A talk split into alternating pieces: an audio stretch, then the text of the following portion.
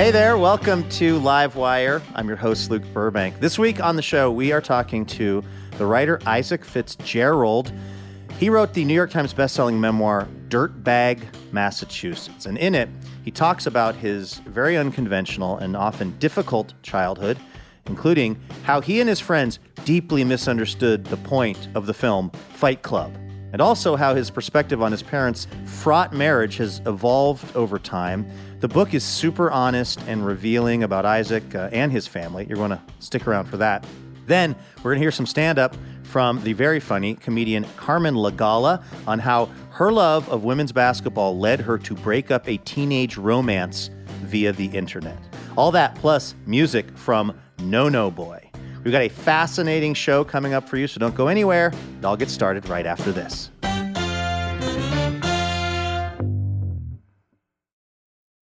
I'm Alex Schwartz. I'm Naomi Fry. I'm Vinson Cunningham, and this is Critics at Large, a New Yorker podcast for the culturally curious. Each week, we're going to talk about a big idea that's showing up across the cultural landscape, and we'll trace it through all the mediums we love books, movies, television, music, art. And I always want to talk about celebrity gossip, too. Of course. We hope you'll join us for new episodes each Thursday. Follow Critics at Large today, wherever you get podcasts.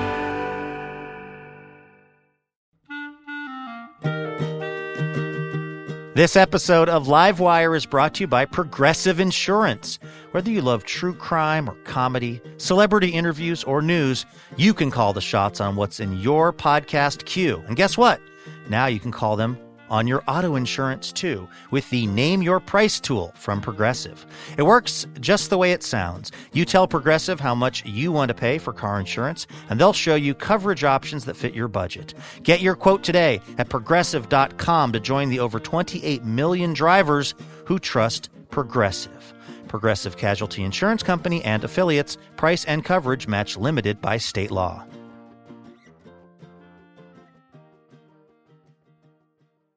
Hey, Elena. Hey, Luke, how's it going? It's going well. The weather is starting to turn, but this is the good part, right? This is where it's actually like it's been so hot in the Northwest that I'm actually ready for sweater season. Sweater weather. That's right. Are you ready for Livewire season? I.e., are you ready to do a little station location identification examination? Does a cardigan feel good against your post summer skin?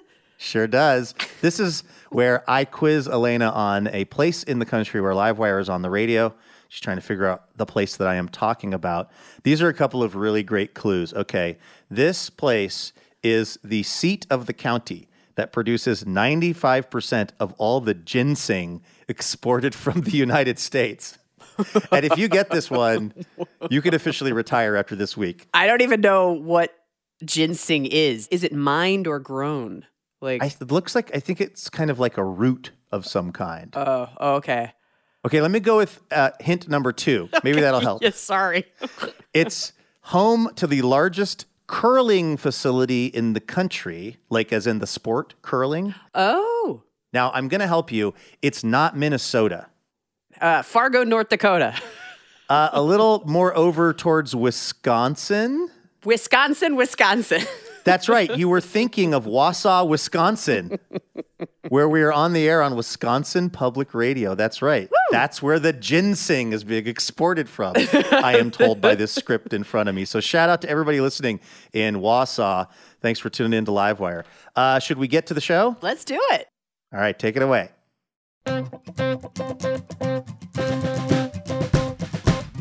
From PRX, it's Livewire. This week, writer Isaac Fitzgerald. the things I don't want to write, the things I don't want to talk about, the things that I don't want to look directly at, those are usually where the most important stories are. Stand up comedian Carmen Lagala. I don't know what sport uh, you're a fan of, but what are you doing in the off season, huh? Are you breaking up children online? with music from No No Boy and our fabulous house band. I'm your announcer, Elena Passarello, and now the host of Livewire, Luke Burbank. Hey, thank you so much, Elena Passarello. Thanks to everyone for tuning in all over the country, including in Wausau, Wisconsin. We have a really, really interesting show in store for everyone this week. Of course, we asked the listeners a question like we always do. We asked, tell us something you completely misunderstood as a young person. Uh, and that is because one of our guests this week, Isaac Fitzgerald, he writes in his book about how he and his teenage friends really, really misunderstood that Fight Club, the movie Fight Club, was a satire. they just took it as a sign to form their own actual Fight Club. so we're asking the listeners to commiserate about things they didn't quite fully grasp when they were younger. We're going to hear those responses coming up in a little bit. First, though, of course, we got to start things off with the best news we heard all week. This right here is our little reminder at the top of the show. There is some good news happening somewhere out there in the world. Elena, what is the best news that you heard all week? Okay, uh, I love this story. It comes from far, far away from where both you and I are, over in Okay. Bangalore in India. Oh, wow. I didn't know this about the city of Bangalore, uh, but apparently it's just notorious for its traffic. And there's like a Hmm. bunch of TikToks about it. And there is a doctor, a gastroenterology surgeon named Govind Nandakumar, who was stuck in this notorious traffic. Unfortunately, he had a surgery to perform, a gallbladder operation, and he knew that the patient was prepped and ready. And I don't know from surgery, but sometimes that prep can take days, right? You got to fast or you got to drink mm-hmm. something. So it, this person had, had probably gone through a lot to get ready for surgery. And Dr. Nandakumar also knew that there were a bunch of other patients waiting. And so he just got out of his car and started running. he ran something like three kilometers, which is a little under two miles. In presumably his like doctorly outfit, whatever that looks like. Yeah, in my brain, he's got on like full on surgical scrubs, which is probably Right. not how it works. No, it's probably not very like the sterile. mask and the little hat and the gloves. It also feels very like this is what happens in a rom com, except instead of running to tell the person that he loves that he really loves them, he's running to take someone's gallbladder out. Instead of Katherine Heigl, it's a Yes. gallbladder. yes, exactly. the object of his affection. Um, but you know, uh, this is a pretty impressive uh, member of the medical community. Absolutely. Uh, 18 years of service, 1,000 Wow. successful surgeries, and hopefully only one that he had to sprint toward in order to get it done. like you're appreciative if the surgeon went extra the extra mile to get there, but then if they're drenched in sweat, you're like kind of like, well, okay, let's take a minute. Everybody cool down here. But I've got a story actually I saw that's also related to people going above and beyond in the medical community. It involves a recent Spirit Airlines flight that was heading from Pittsburgh, Hey. your old stomps, Elena, to Orlando, Florida, and a three month old baby stopped breathing on this flight Whoa. just completely stopped breathing. And uh, her parents were, as you might imagine, just absolutely terrified and started just asking if there was a doctor on board or anyone who could help. And luckily, there was a nurse sitting a few rows behind them named uh, Tamara Panzino. And she immediately jumped into action. She knew exactly what to do. She um, did basically uh, massage on the baby's chest and legs and got this baby back to breathing again. Wow. I've seen a video of this, probably on TikTok, don't judge me, where the entire plane is in like rapturous applause because this was up near the front of the plane. Can you imagine? Oh my God. You're on a plane and a baby stops breathing. And the nurse was like seated directly behind Like them. Like really close to them, close enough that she just jumped right up, immediately started applying sort of medical care to the baby and got the baby breathing again. The baby like takes a breath in and is like okay. The parents said this is nothing like this had ever happened with this child. It was totally out of the blue for them. And it's just like a very heartwarming story, and also so fortunate that there was somebody on that flight who knew what to do. So everyone's lauding Nurse Panzino as a hero. I feel like there you got to get some free miles out of this, right? If you're like a nerd, if you save a life on a Spirit Air, I mean, at least maybe they don't charge you for your luggage anymore. Yeah. or like on your next flight, like they'll check your bags for free. Whatever, like the, the gold standard of the Spirit airline experiences, it should go now to Tamara Panzino. They should invent first class on Spirit just just for her. She just gets her own row. They just take the front row of coach, they block it out, and they just like say, "This is for you, uh, Tamara, after your amazing life-saving efforts." And that, my friends, is the best news that we heard all week.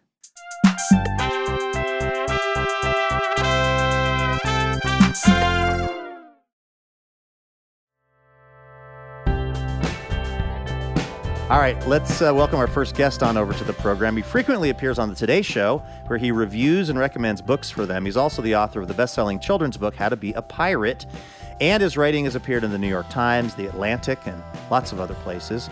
The New York Times book review called his new memoir, Dirtbag Massachusetts, an endearing and tattered catalog of one man's transgressions and the ways in which it is our sins, far more than our virtues, that make us who we are. Isaac Fitzgerald, welcome to Livewire. Thank you so much for having me. I'm so excited to be here. I do not think I have heard one interview with you regarding this book that has not started in the exact place that we are also going to start because it's the beginning of the book and it kind of perfectly sets the tone. Uh, you write, your parents were married when they had you, they were just married to different people at the time. Uh, what I'm curious about is um, do you remember when you learned that fact and, and what that felt like for you? Yes. I I mean again, the whole book is about stories and the stories we were told and the stories we tell ourselves. But I can kind of remember the first time I heard the story, which was I was pretty young. My parents, I think, were rather progressive. Again, they were part of the Catholic Worker, which is this Catholic group, but it's a very progressive Catholic group. And so I think they wanted me to have an understanding of who my siblings were. And so I had these half siblings. So at a very young age, they tried to explain to me that they were married when they had me just to different people. And part of that explanation was because they would show me photographs of their wedding that I was actually at. They got married when I was three years old and there's a truck that's beat to crap that's just covered in toilet paper with like just married cans hanging off the side. So that was like the, the story that was told to me at a very young age. And at that time, I felt a warmth around it. It seemed like a nice, you know, you just, you're a young kid, you're seeing pictures of people being happy. Both of my siblings, I loved them so much. I looked up to them so much. So there was almost a warmth to the story.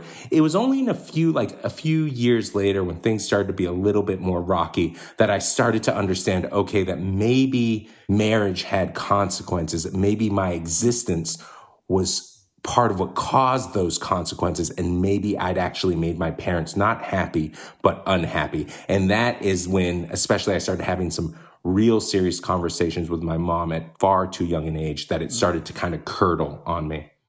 And one of those consequences was that your parents' parents were pretty upset with them for kind of exploding the lives that they had before this because they were married.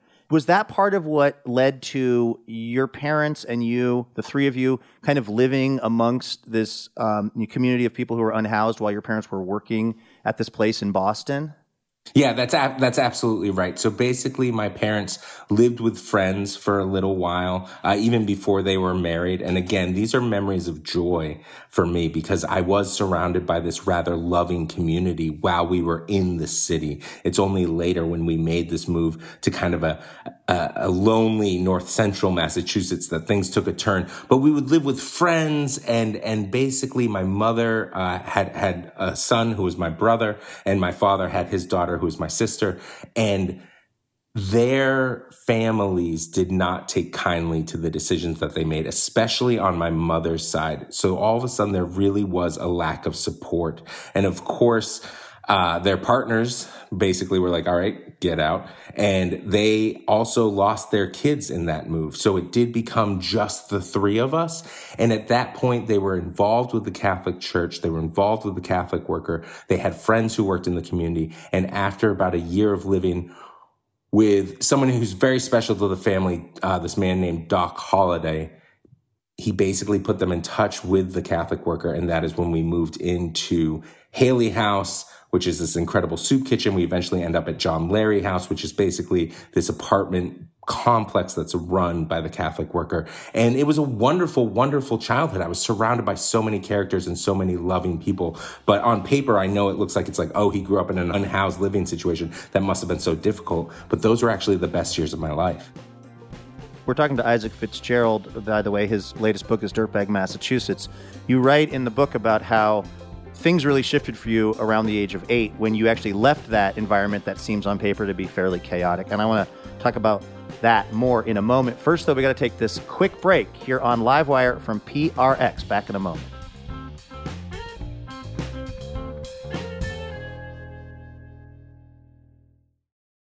Hey, Elena.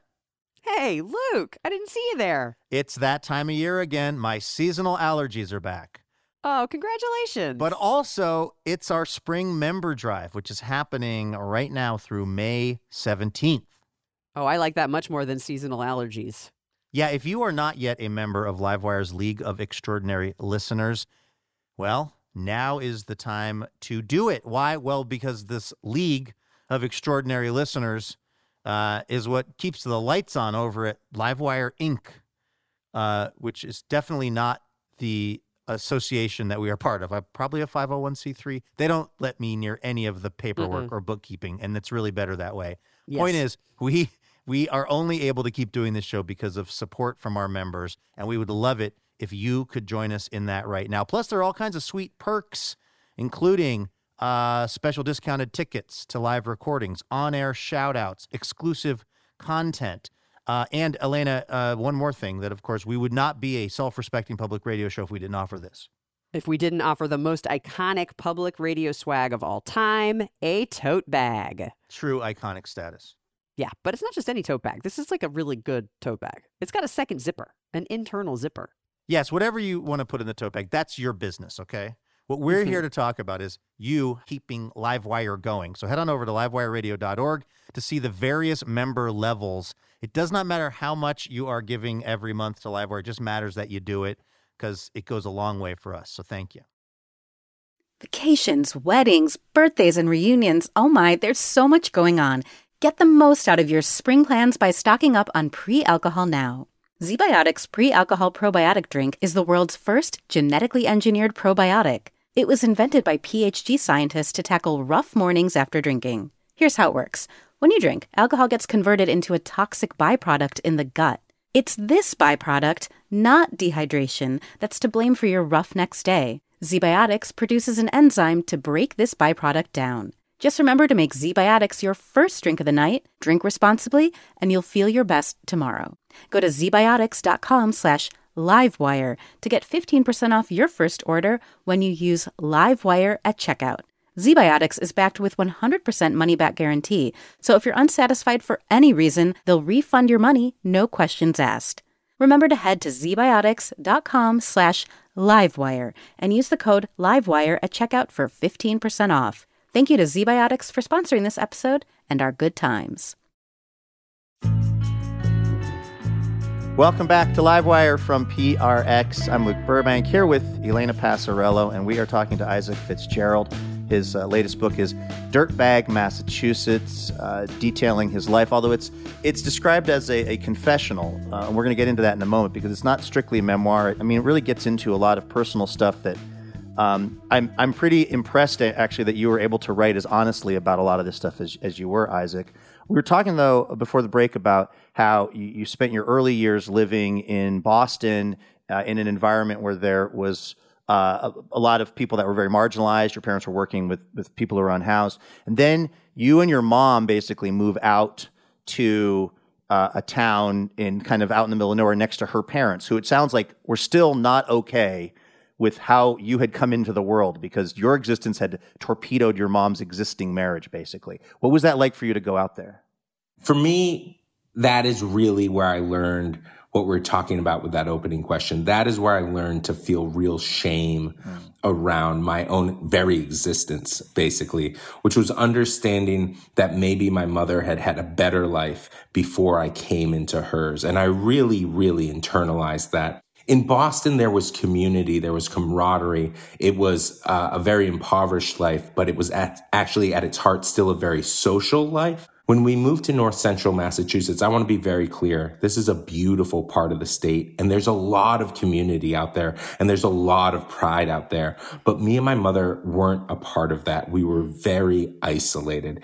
And so that is the first feeling that I think of or that the emotion that I feel when I think of that time in my life is loneliness. Mm. And kind of the only other people in her life and therefore in my life in that time were her parents who lived next door, who were very clear in how much they d- disapproved of the choices that she'd made and how her her life had basically gone since that. There was this sense of my mom, I think, as so many of us have in our hearts, she had this drive to get out of her hometown.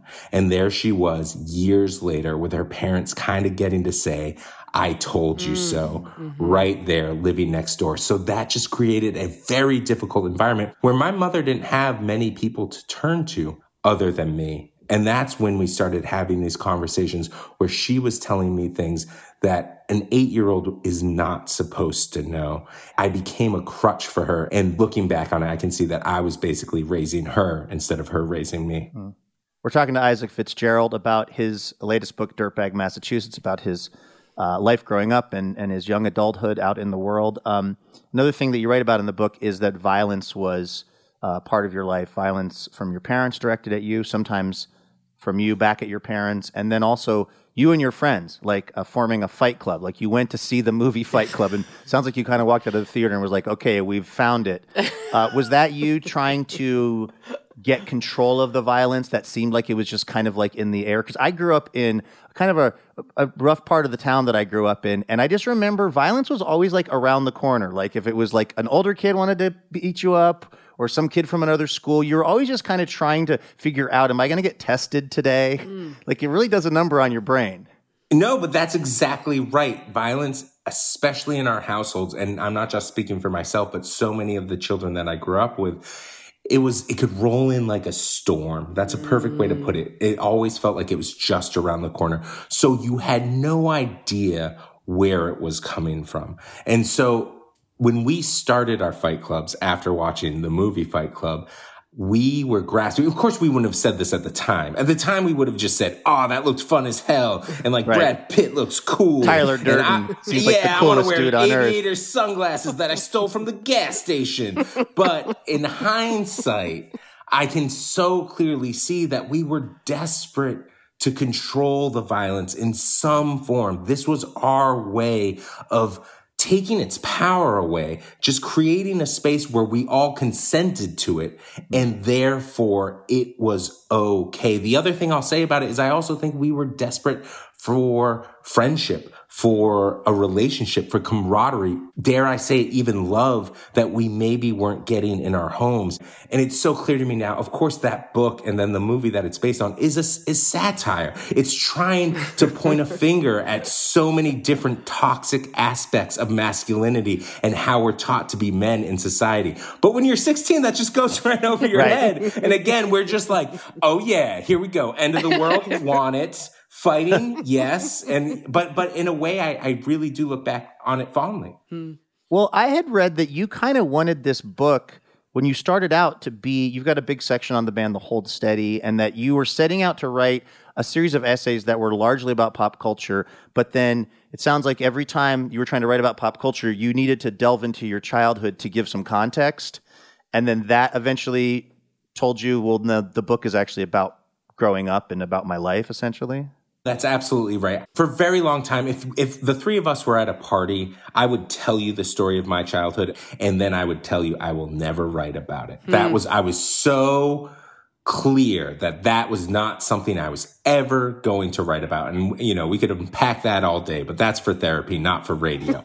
but at the end of the day, when I sold this book, it was, it was supposed to be kind of like pop culture through a little bit of my own personal experience, a little bit through that lens, but nothing in the, in the confessional that this book ended up being. And, and the reason that happened was I kept trying to write these essays and I kept finding that I'd write three paragraphs. Well, to understand that, you got to understand that. Then three more. Well, to understand that there's this thing that happened with my dad. And then I would look at it and I try to cut it all out. I try to, I was like, okay, that's the private stuff. Take that away. And then I realized I was weakening these pieces. That's when I called my editor up. At that point, I'd already sold the book probably two years before that. And I said, Hey, I think this is going to be about my childhood. To which my editor responded, Yeah, yeah, I've been waiting for you to figure that out. Um, and, and, uh, but I'm so happy that I did, which is like, you know, I don't have a lot of lessons. Like, I think everyone can come to writing or making art in their own way. I don't think there's any tried and true way. But one thing I will say that has at least been true for me is the things I don't want to write the things I don't want to talk about, the things that I don't want to look directly at, those are usually where the most important stories are. It's so interesting. You said at the very beginning of our conversation that the it ended up that the book is about storytelling. I just wondered if you could say a little more about that. Like, in, in what ways are all these different parts of your life and your time in San Francisco? And how are those framed as stories and stories that people tell each other in your mind now that you finished the book?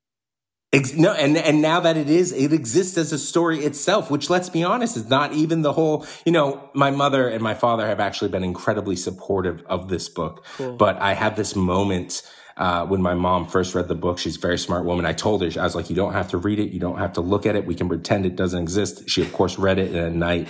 she had a lot of questions, but you know, one of the early ones first on was just Where's all the canoeing? Like, where's all the camping? You know, come on. Where's we did some fun. So we did some fun stuff too.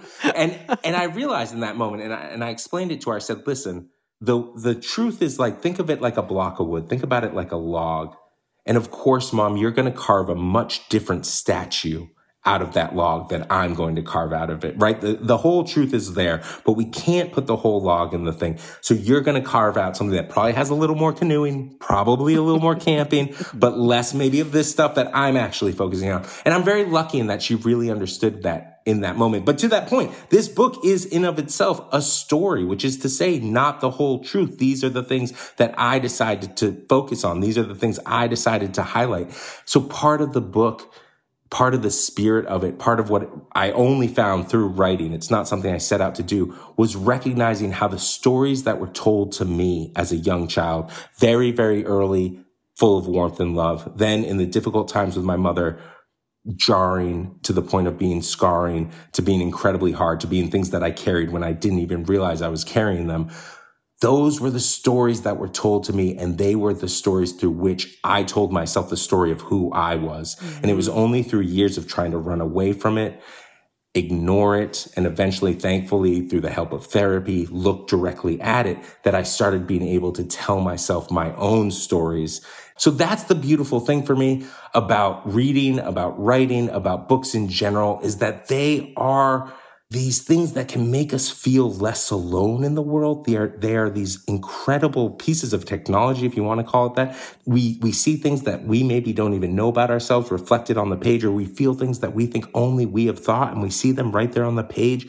It makes us feel so much less alone in the world. While at the same time, you have to acknowledge that other people have their versions of the story too. My mother's Dirtbag Massachusetts would probably look very different than my Dirtbag Massachusetts, but I want to make space and room for all of these different stories.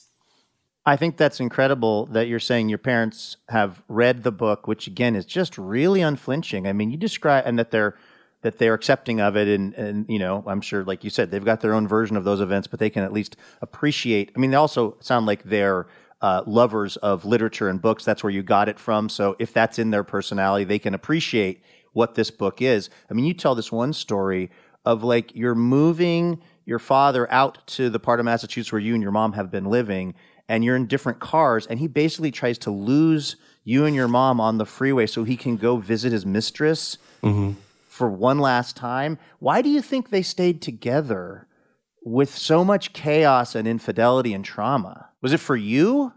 That's such a great question. I'll tell you, if it was, I appreciate their efforts. But if anybody had bothered to ask me at the time, I would have prayed for divorce. and, and, and, and that is the God's honest truth. It's, it's okay. People get divorced all the time why not just put a stop to this? And I think there's a lot of different reasons. One, I do think they love each other very much.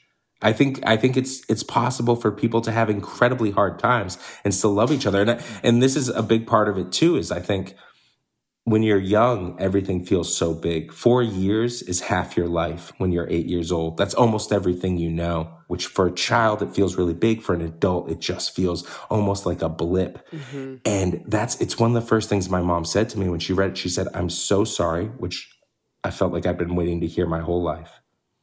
And then she said, I had no idea you were carrying this. And it's so clear to me that she wanted to believe that I had just put it all behind, just in the very same way that she had put it all behind. But to get to the point of why they're still married, I do. I believe they really love each other. I think they loved each other back then, as complicated and difficult as that time period was. Now that I am approaching 40, I'm so happy they have each other. I, I'm watching them grow old. They are some of the world's best grandparents to my siblings' children's. I'm so happy they're still together. I wanted to ask you, kind of as we wrap this up, about the cover of the book. So it's it looks like it's a reference to what maybe people would call like the power fist, this very iconic kind of form of resistance. It has a whole lot of different meanings and representations. But the cover of this book, it's like that fist is is crossing its fingers. And I'm just wondering if that a sort of a message from this book about an almost like a radical or like aggressive form of hope. I love that reading of that. That's incredible. That's yes. I'm just gonna say yes because you nailed it. But but no, I, no, I have not articulated it that way. But I think that is at the core of what I was trying to get at. Um, and the crossed fingers for me is very much about cross your fingers. Let's hope. Good luck.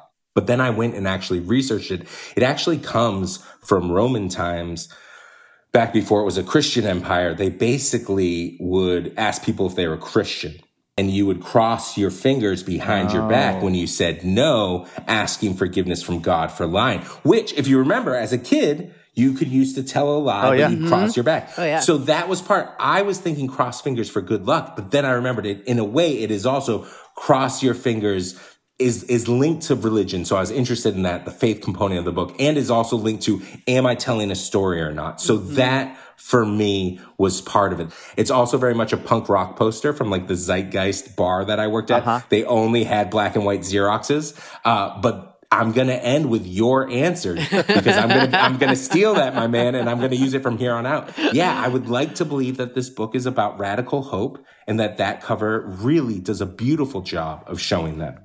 Well, it is an intriguing cover and an even more intriguing book once people dive into it. It's Dirtbag, Massachusetts. Isaac Fitzgerald, thanks for coming on the show, man. This was really, really illuminating. Thank you both so much for having me, and thank you to everyone that takes the time to read the book. That was Isaac Fitzgerald right here on Livewire. His memoir, Dirtbag, Massachusetts, is available now.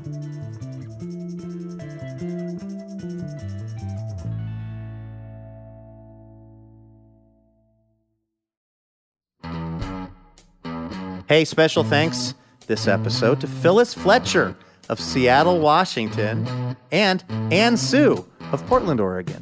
Phyllis and Ann are part of the Livewire member community.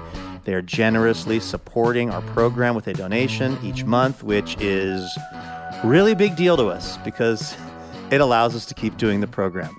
So that makes it a huge deal. So a huge thanks this week to Phyllis and Ann for keeping Livewire going.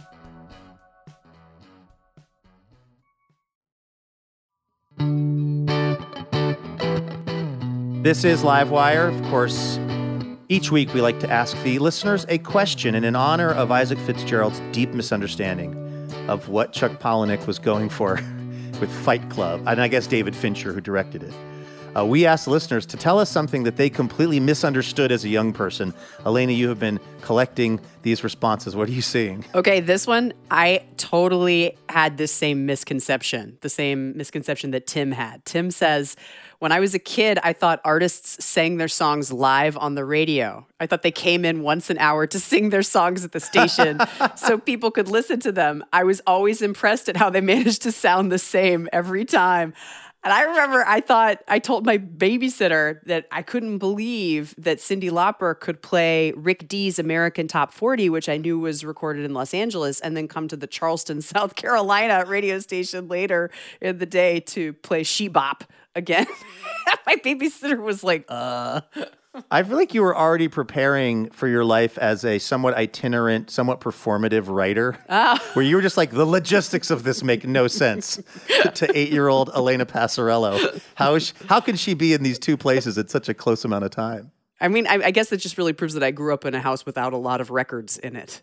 like, hmm. I probably would have figured it out if, if that had been the case. I was too busy just hunched over my radio, ready to switch it from the pop station to the Christian music station because I wasn't really allowed to listen to non Christian music. So I was never at ease while listening to Cyndi Lauper or anybody else. I was down there, like, ready to change the station at a moment's. If I heard my dad coming down the stairs. Aw. Uh, all right, what's another misconception one of our listeners had as a young person? Phil says, I grew up thinking Watergate was some kind of big dam. I guess it was just damn big. Hey. Phil. Rim shot. Yeah. I could totally see that as a kid just because you, you would hear the word Watergate so much. And if you missed the part about it being, a, I guess, a hotel slash, you know, office complex, and there was no internet, presumably at this time for Right. this young person. So, yeah, once that story gets in your brain that it's just some kind of aqua feature, Yeah. you could really carry that around for a while. And I bet kids today are very confused. Whenever there's a controversy, we just add gate to the end Right. of it. Like, I wonder if they think that's some kind of like etymological, like Mm-hmm. Latinate kind of suffix, but really it's just this hotel thing that we associate. Right. Like if it would have been at the Holiday Inn, we would call everything in at the end. right. What's something else that one of our listeners was a bit confused about when they were young? I love this one from Susie. Susie says, as a little girl, I always thought the universal remote could actually control the entire universe. I think that Susie must be much younger than than I am because Yeah. I still think that universal remote is kind of fancy. Like I remember that coming out. I want to say like in my 20s or something, and just or maybe that was just the first time I saw one, and I was like, "Wow, how'd they do that?" I feel like it's always advertised and few houses had it. So, it, like, of course, you wouldn't have a universal remote at your house, but if you, you know, went to, mm-hmm. if you had the kind of family who shopped at whatever, Circuit City, Yes. then you could get. when you went to your like friends whose family were a little fancier than yours, they might have that universal remote or something. Okay, one more uh, listener response before we get out of here. Okay. Um, this I've saved this one just for you. Ashley says, I thought condominium was a bad word because it had the word condom in it. I would have absolutely had that thought as a kid. Had I ever heard the word condominium, I would have assumed that that was something that was very fresh, as my mom would say. My mom was always describing things as As fresh. fresh. Maybe that's why we say condo, just to make it a little less, uh, Right. more PG. Take out some of the prophylactic connotations. Well, thank you to everyone who sent in a response to our question this week. Uh, we're going to have another question for next week's show, which we will reveal in just a bit. So stick around for that. In the meantime, this is Livewire Radio. Let's invite our next guest onto the show. She's been featured on The Late Show with Stephen Colbert and was crowned the winner of 2019's New York Comedy Club contest, which was shortly before she joined us on stage in Portland, Oregon at the Alberta Rose Theater. That was back in 2020. Take a listen to this. It's the very funny Carmen Lagala right here on Livewire. Thank you so much. Wow, thank you. I, uh, I'm feeling a little weird right now. My mom figured out how to use Facebook Messenger recently, which, yeah, I didn't know she could do that because this is the same month she printed an article off of the internet and mailed it to me. Pretty big leap through time for Renee. She uh, felt like that scene in Jurassic Park where the raptor figures out how to use the door handle. Oh, clever girl. All right. this is the message she sent to me. She thinks I'm not getting enough nutrients from our sun's rays. So she sent, Carmen, make sure you're getting the D. I was like, my mom is cool. Nice. She's a cool lady. She's a she's a Christian lady. She believes in God. She likes to throw the sayings at me. She'll be like, "Let Jesus take the wheel." I'm like, "He never drove. His blood is wine. That's a DUI. That's reckless. Reckless advice." Uh, I I don't believe in God. I do believe in aliens, though. Those cool people. Uh, I don't think they're on Earth yet, though. Although sometimes you see people walking around, right? Portland, you're like, oh, I don't know. What? No way. I have friends who think that crop circles were caused by aliens. This is my favorite kind of person because you gotta believe then that aliens are losers. That they made it here and that's their first choice. They're like, oh, we made it to Earth. What should we do? One of them's like, um, why don't we go into the agriculture? Make some shapes and some some patterns, huh? I, I, had to look up what caused crop circles because I was, I was like, what is it though then? And I found out it started in England with two guys just pulling pranks. Just a fun time for them. They did it for years. They didn't tell anyone until about 10 years in. One of them had a wife that thought that he was cheating on her. I was like, I've been cheated on. That is way worse. Oh. Like you come home, you're like, where have you been night after night for so many years? Is it Susan? He's like, oh my God, no, you're gonna laugh. Classic misunderstanding. No. I've just been going into the field with Doug to, to bend corn. Is that a euphemism? Are you with Doug? I don't. So confused. I spend so much time on the internet. It's it's a lot. I also I love the WNBA. It's women's basketball. like, yeah.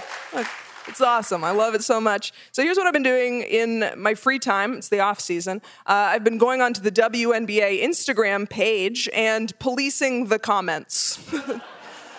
it's like a volunteer position. Hold your applause. I because what you'll find in there, a lot of young men who hate women, they hate women's basketball and they just talk trash in there. And I've made it my job to talk trash back at them on a personal level.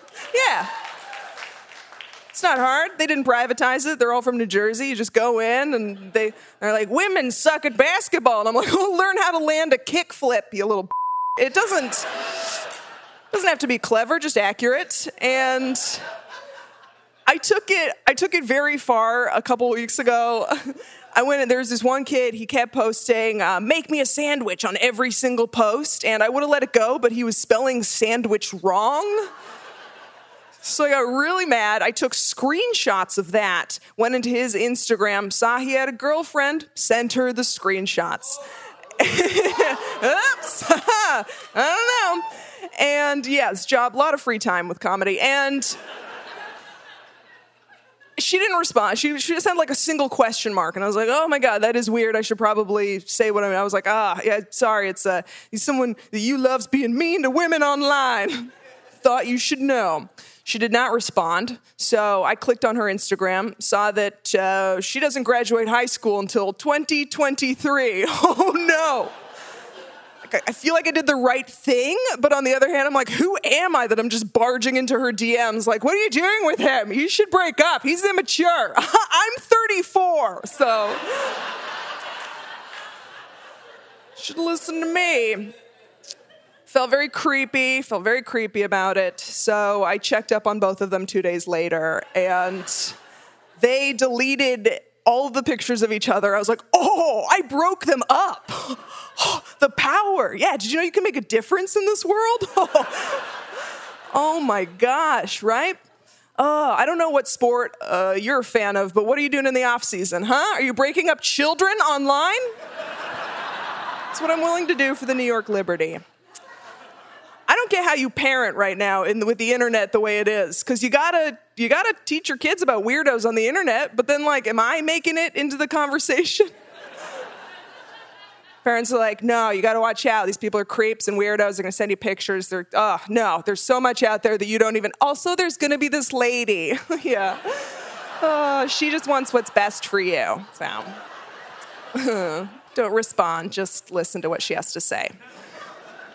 So it's good.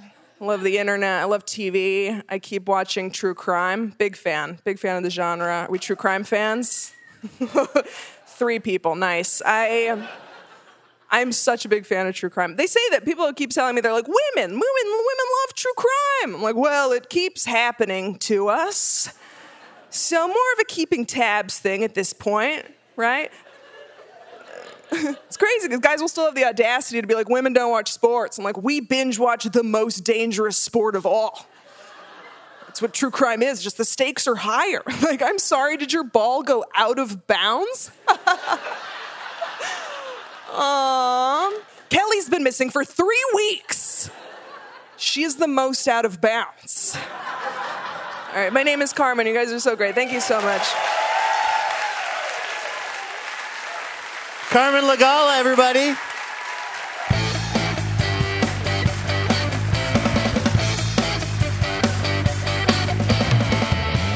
That was Carmen Lagala, recorded in front of a live audience at the Alberta Rose Theater here in Portland back in March of 2020.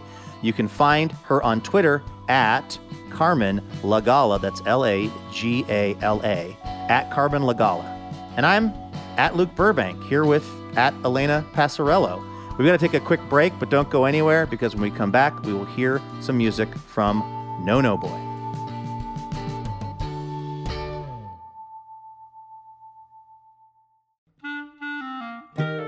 Livewire is thrilled to be partnering with Portland's own Portal Tea this season. Formerly known as Tea Chai Té, Portal Tea is the premier tea company in the Pacific Northwest. They make one of a kind handcrafted tea blends like cinnamon churro chai and blueberry cream Earl Grey. Use the code LIVEWIRE, all lowercase, for 20% off at portaltea.co.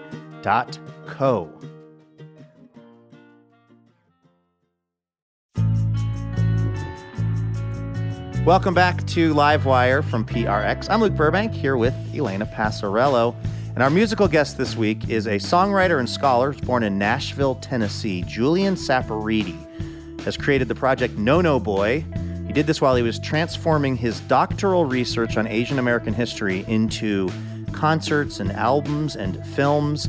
His latest album as part of the project, 1975, was released through Smithsonian Folkways, and it's been hailed by NPR as one of the most insurgent pieces of music you will ever hear. Let's take a listen to this. It's our conversation with Julian Saporiti, aka No No Boy, recorded back in April. What uh, what song are we going to hear?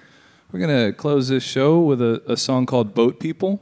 Uh, the Boat People were folks uh, from Vietnam, Southeast Asia, who, after the fall of Saigon or the reunification of the country, depending on your point of view, uh, they were fleeing re education camps. Um, had they been on the wrong side of the war, uh, death in some cases, and almost a million of these folks uh, had to get out of you know their country, the only country that they'd ever called home, because of this fear of death. Not unlike a lot of folks from Central America or the Middle East these days, uh, in Europe even, the Ukraine they were just refugees, and about a million of these people got on these rickety little fishing boats meant for a crew of 10.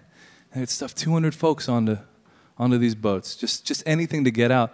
About half of those people died on the bottom of the South China Sea. It's, it's, a, it's, a, it's a history that's too big. And, and we teach history too big, I think. You know, just whether it's dates, 1975, or a million people, or um, you know, 200 people even. So this story, like a lot of my songs, tries to go into history from a personal level, uh, a level where we just take one story. This is, this is almost verbatim, the, these lyrics I heard on old Canadian broadcasts um, back in the 70s. One of these boat people, a Dr. Tran, and yeah, his story is worth a movie, but uh, you'll have to settle for a song tonight. Hmm. Uh, thank you so much for having us. It's called Boat People. Thank you. This is No No Boy on Livewire.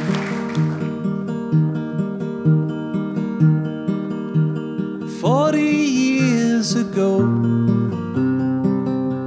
the doctor left on a boat. He'd never seen the snow or felt it in his hand. Sail until you see dry land. I can't get off the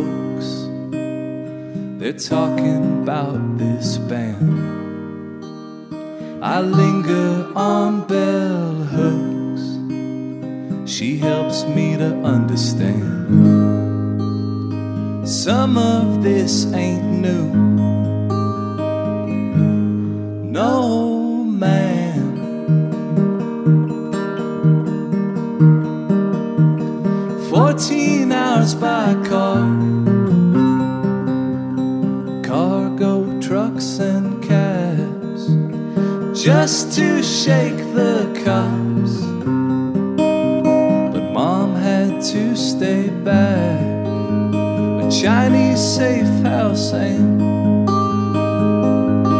covered tracks,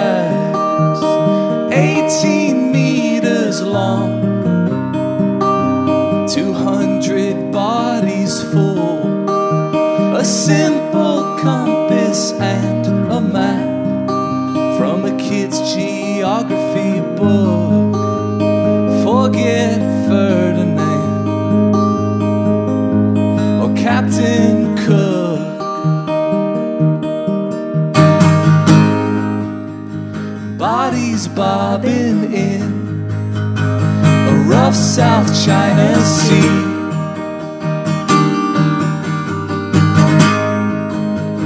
Came across a Thai pirate ship scavenging. Ripped the doctor from his kids,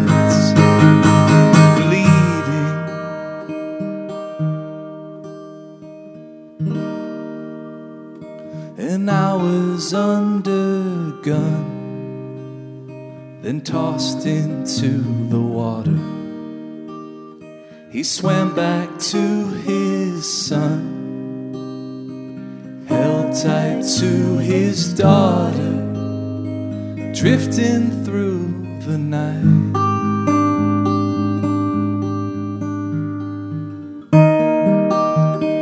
As the daylight broke, a mountain in the dawn off the Malaysian coast.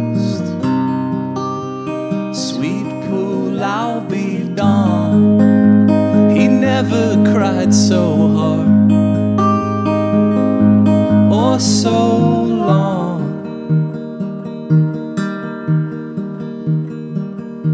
I can't get off the news. I can't get off my phone. My mother came here too. That was 40 years ago. So if you see somebody's cold, them a cold.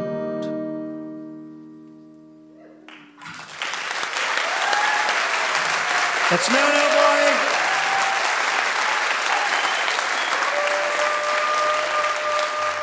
That was No No Boy right here on Livewire. His latest album, 1975, is available right now via Smithsonian Folkways. All right, before we get out of here, a little preview of next week's episode. We are going to be talking music on the show, Elena, and not just any music, rock music. With, with Nikki Sixx from Motley Crue. He's going to talk about his days growing up in various small towns where he had big dreams of playing rock and roll. Uh, those dreams, it turns out, came true. Motley Crue sold over 100 million records.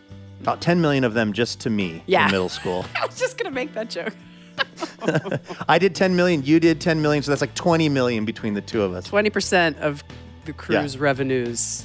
That's why he agreed to come on the show because he knew we had both personally supported the Crue back in the day. Uh, then we're going to talk to Todd Haynes. He is the legendary filmmaker We're going to talk about his documentary, The Velvet Underground, which documents that band. Now, The Velvet Underground did not sell 100 million albums, but they have had a huge cultural impact, so we're going to hear about that. And then we're going to hear some actual music from the very, very talented Melanie Charles. Her album, Y'all Don't Really Care About Black Women, is a love letter to the underappreciated labor of black women in music. It's going to be amazing, so you want to tune in for that. Plus, we're going to be looking to get your answers to our listener question for the week. Elena, what are we asking the Livewire listeners for next week's show? We are dying to know your go to karaoke song. Oh, gosh. I was recently doing some karaoke at this like camp out. And then the next day, because the people at the camp out had set up the equipment, they were playing back some of the karaoke from the night before, including a song that I did. And it was sobering.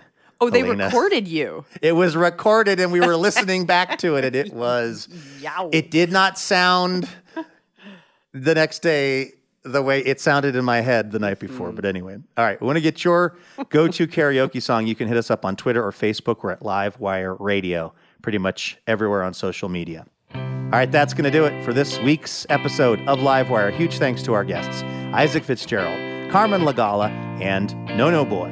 Livewire is brought to you in part by Alaska Airlines. Laura Haddon is our executive producer. Heather D. Michelle is our executive director. Our producer and editor is Melanie Sevcenko. Our assistant editor is Trey Hester. Our marketing manager is Paige Thomas. And our production fellow is Tanvi Kumar. Our house band is Ethan Fox Tucker, Sam Tucker, Ayal Alves, and A. Walker Spring, who also composes our music. Molly Pettit is our technical director and mixer, and our house sound is by D. Neil Blake. Additional funding provided by the Marie Lamfrom Charitable Foundation. Livewire was created by Robin Tenenbaum and Kate Sokoloff. This week, we'd like to thank members Anne Sue of Portland, Oregon, and Phyllis Fletcher of Seattle, Washington, who also happens to be a member of the Livewire board. If you want more information about our show or how you can listen to our podcast, head on over to livewireradio.org. I'm Luke Burbank for Elena Passarello and the whole Livewire crew. Thanks for listening, and we will see you next week.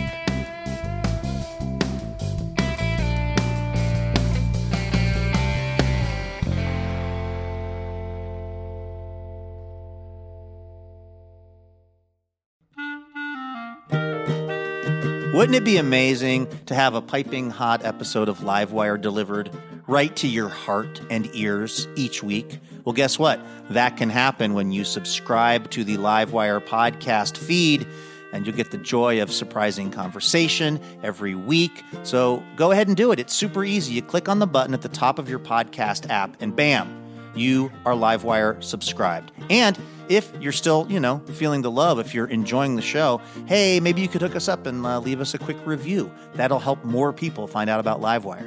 And thank you.